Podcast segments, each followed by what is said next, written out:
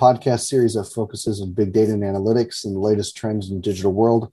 I am your co-host Jeremy Roberts, and with me always is Sameer Khan. What is up, Sameer? How you doing? Hey, Jeremy. How's it going?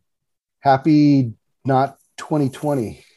right? No, happy bye bye COVID. yeah, hopefully bye bye COVID. Hopefully, yeah. Pretty soon, right? So we're excited today. It's getting hot. It's the almost the middle of the summer. Um, we were both just talking about this before starting recording that we're excited about upcoming family vacations and trips. But before that, we have a special guest on today, uh, a guy named Ian Cook, and I'm going to do a little intro first. But let's say hi to Ian first. Hey, Ian, how you doing? I'm doing well, thanks, guys. Yeah, recognizing a lot in your in your intro there, like we're we're heading out of the tunnel, and uh, quite excited about that prospect. Absolutely. Oh yeah, absolutely. So, Ian Cook is the VP of People Analytics at Visier, and we always get excited when we hear the word analytics. Um, we're basically today going to really nerd out. Um, we've pre-warned Ian that we're going to ask the hardest questions ever, he's ever heard. Just joking, right? but it's going to be a lot of fun today. So let me first get in the intro. So what I have here it says. So Ian Cook is an advocate for the crucial role that people play in helping companies thrive. His career is focused on enabling people, teams, and companies to perform at their best. For the last 20 years, Ian has been elevating clients' HR strategies and programs through the effective use of people analytics. And at Visier, Ian led the development of our market leading solution and now leads the overall strategy for people analytics business. Okay, this is pretty damn cool. Um, thank you and welcome to the podcast. Uh, thanks for having me on. I, I, I I'm in the right place as soon as that nerd out on analytics and what it means. And you have the chance to riff on it. Yes, yeah, I'm, I'm in. So Sameer, he, he just gave you the green light to ask some really tough questions. So uh, Sameer, don't hold back. Yeah, no, no, yeah, absolutely. And, and you know, to get started, the ball rolling here, uh, and, and, we always, uh, Ian, like Jeremy and I, like you always go back and forth in our question and answer, but it's it's more of conversational, as Jeremy pointed out at the beginning. So why don't we start with uh, uh, I spent time kind of browsing your LinkedIn profile, uh, learning what you have been doing. You, you have a very successful career. You started as a consultant, and then you on went on to become a leader uh, in a fast growing organization leading people analytics. Uh, so, can you share what we really don't know from LinkedIn about your career? Oh, yeah, just going straight for the tough questions. something actually that I was something that's not on there that um, I think is is kind of pivotal was I actually started life out of university slap bang into a recession in the UK, so I had to make my own work. And so me and a buddy created an, an event company, and it was, it was, sort of an adventure-based uh, team events and so I spent a long time driving up and down the UK with you know vans full of different kinds of kit, um, setting up these events for the power industry. Then I also, in reflection, I watched thousands and thousands of teams uh, either win or fail at the same task. Mm. And, and that really brought me back to the, the core of what I, why I do what I do is like there's this massive difference between you know just six people they can completely suck at delivering the result or they can be amazing. And like and why? And what's that about? And that kind of triggered the fascination that then you know has pulled my career in the various different directions that it's gone. So um, yeah not many people know i i didn't start in any kind of traditional work. I um, built a built my first business um, you know straight out of university and moved on from there. But it was uh, i learned the hard way let's just put it that way Well, I'm definitely going to be calling you uh, later. I'm going to be starting my dissertation soon, and there's a people focus on there. So I'm going to be calling you. We'll uh, put you in the dissertation. Wink, wink. Nobody can see that. So well, that works yeah. for me. Yeah, so that, that's interesting uh, when you say that and i'm always very very fascinated like you know you put you put a team in an organization and if you have a similar team and a different leader with different organization both teams for the most part are going to perform very very differently. I'm always kind of fascinated by that angle of it and people say oh you know i'm going to hire the smartest people ever and i'm just going to make this team the rock star a group of people. But then the end of the day you know the leader at least in my view the leader makes the whole difference and also the culture of the organization. I don't know what you think about that and what is your perspective on it? Yeah no my perspective is is it's actually a question that people get wrong quite often. Um, you, you see statements are like like we only hire A players, um, and and that's actually a really bad way to get performance. You you kind of need a blend of people. If you you you stack up a team full of you know top quality talent that's all kind of super driven and ambitious, then everybody wants to be first and everybody's kind of climbing over everybody else to get places. Like Enron would be a perfect example of like we only hire A players, uh, and so that there is that that dynamic of what's the right balance. And I also look at an organization more like a hockey team than a basketball team. Like we've only got so much money to spend. Like we don't have unlimited budget. We can't just pile cash onto people to try and get the result. We've got to make sure we manage it. And so you know, I'm far more interested in the how do we get the best team on the ice, you know, in the, the field of business at the right cost, mm. as opposed to just throw money at the problem. So, uh, and again, that's you know, why am I in people analytics? Like solving these problems, helping people understand and think about them, use them in business is it's just there's so much to so much to do and so much interesting work. Well, okay, so maybe what I'd I'd be curious about even before you started your career were was there some random job that you had maybe like working in a warehouse or something like that and then you know had one of those really terrible jobs that we've all had growing up right and then there was this epiphany and you said you know what i really want to get into people analytics or you were maybe i remember we were sameer and i were interviewing one person and she worked at the gap in retail and she started to see the value of her engagement with her customers and how that could translate into marketing and analytics. Was there something that you did that translated into this? There was, but it kind of came mid-career. As I, I, I wasn't smart enough to hit it day one, but um, and it's good because so the the fascination for me was this whole, um, you know, how do you build performance? Looking at team dynamics, looking at mm. communication. There's a whole soft skills element to that. And I kept running into what I define as the CFO problem. You, you need to get it funded. You need people to you know give you money to do the work and and this is back in the sort of 90s and so you you get everybody super excited by the potential and then the cfo goes like sounds nice ian but why? Like where's my payback? Why is this going to make money? That i don't like losing arguments as people who know me know. Um, and but that just kind of became the the stimulus the impetus to, to do better. Uh, went back to school learned the business side to go with the soft skill side like so that. I can put this into dollars. I like so, that that you went back to school. I like that too. Ding ding. Yeah, I like that too. A lot of people yeah. think that school's over when you get the degree in the hand. no, no. But it's all begins at right at that time, right? Yeah, and, no. Eh, at the first ten years of my career were just educating me about what I didn't know.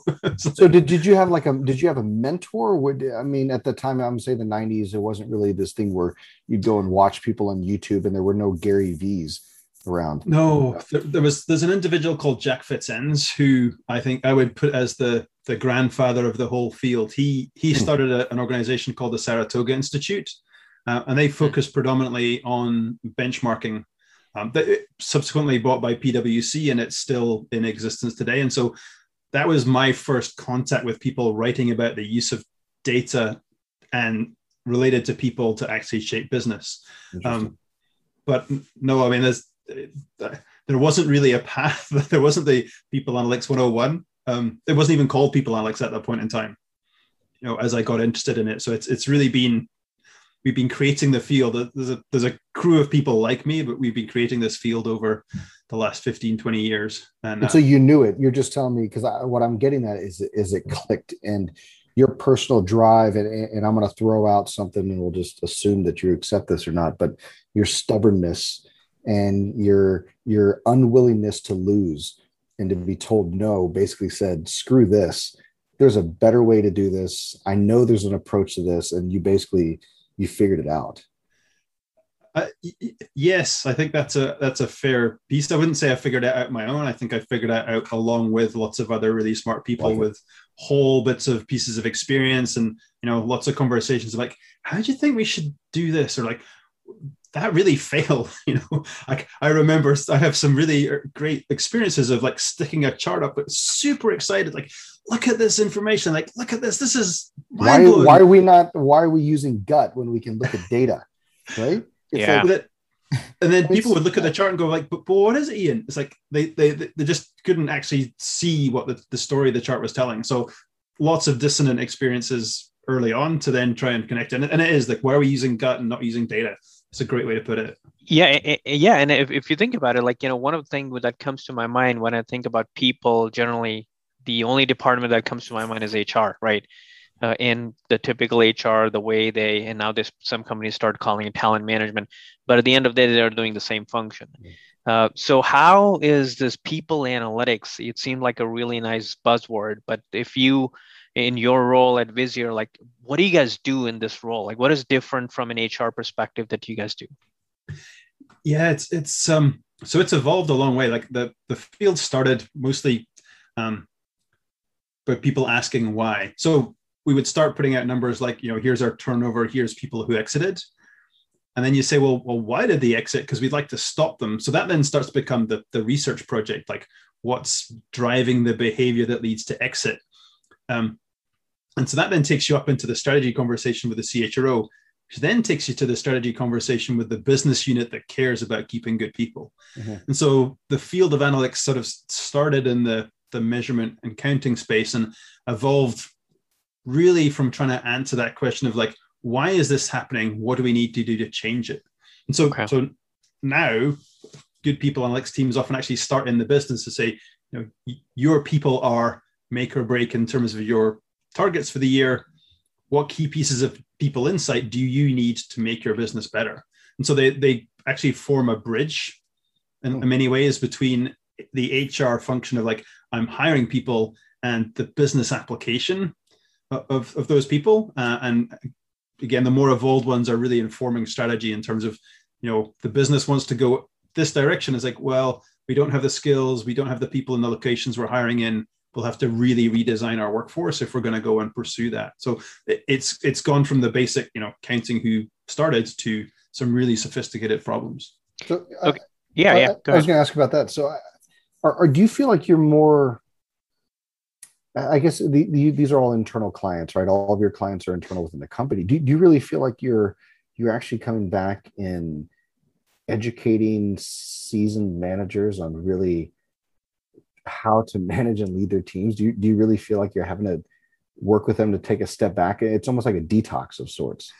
Of sorts. Um, yes and no. Like it, okay. invariably, invariably, there's what we, we, we find, and it's a bell curve as you'd expect. Mm-hmm. There's 20, 30% of managers who are just desperate for this information.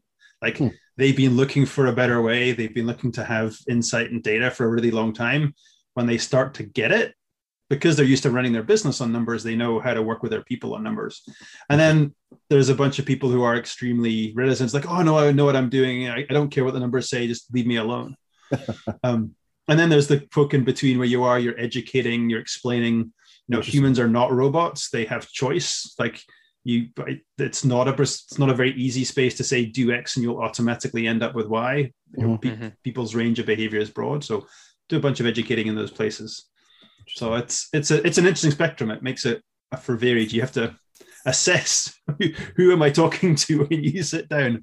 Is friendly, neutral, or um, you know not so friendly. Interesting.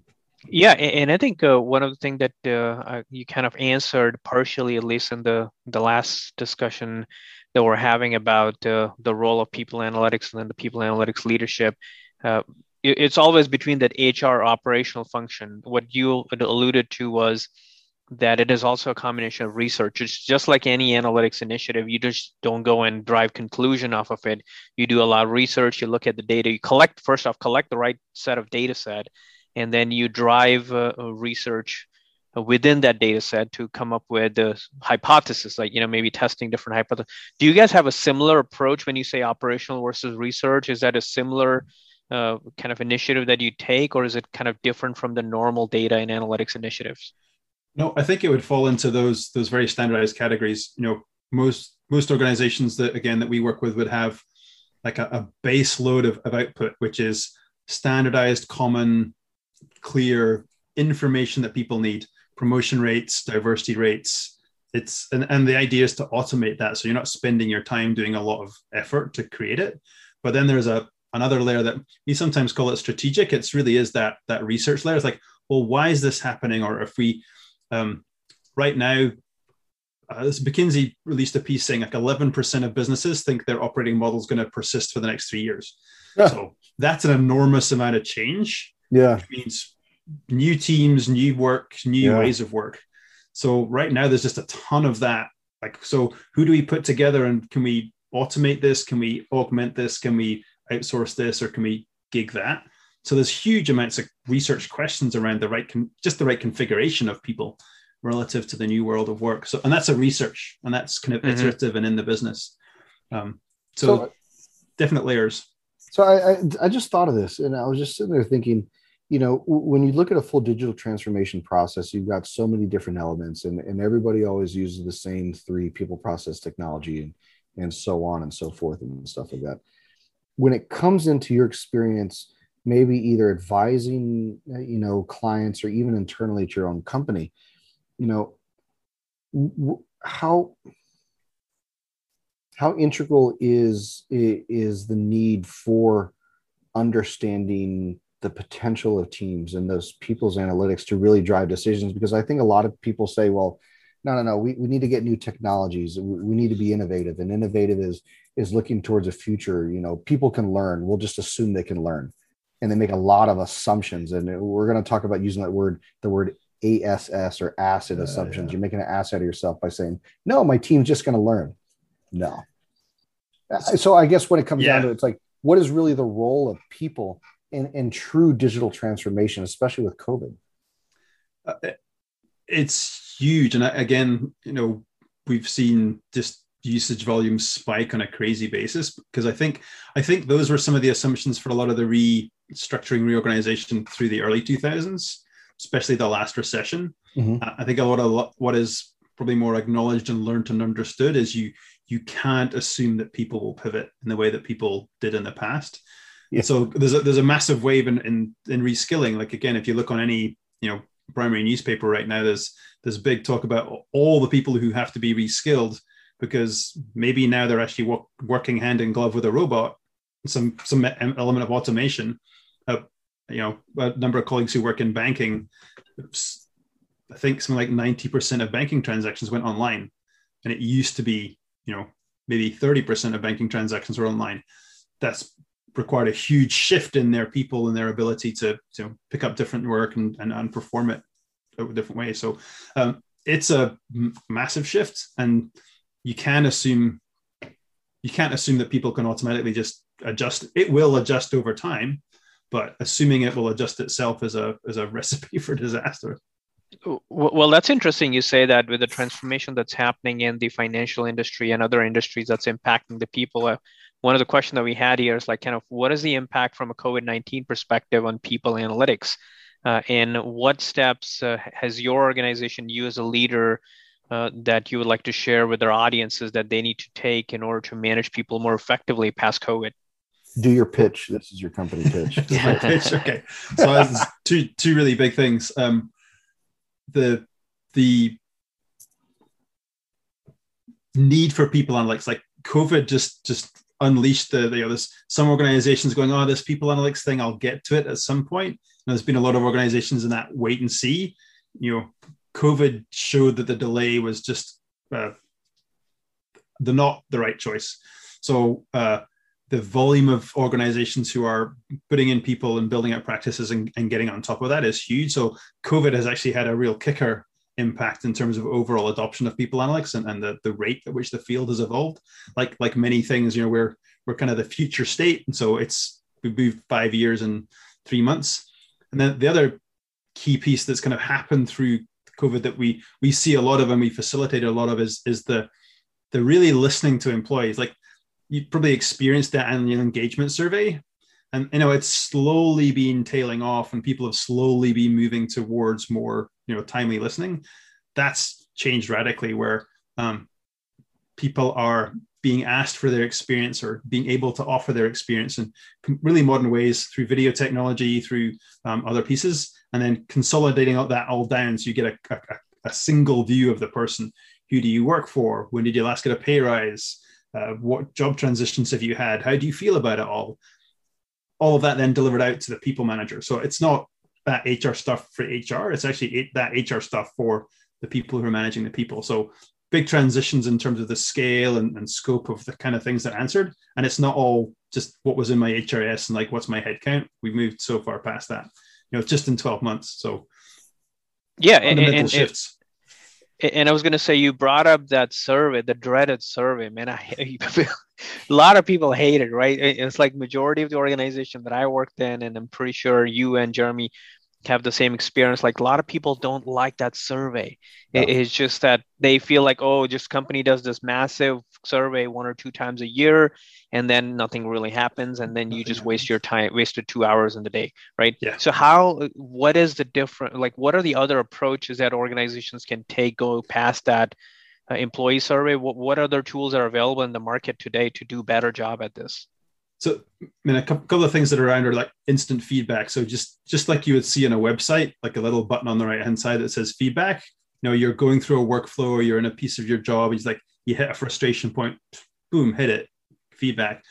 Other things are like video capture. So again, just have it live, have it on your phone, have it on your PC. It's like I just need to tell somebody this, um, and then the AI does all of the um, language scraping on the back end and says this person's sentiment is positive, negative, neutral. Here's yep. some of the key points.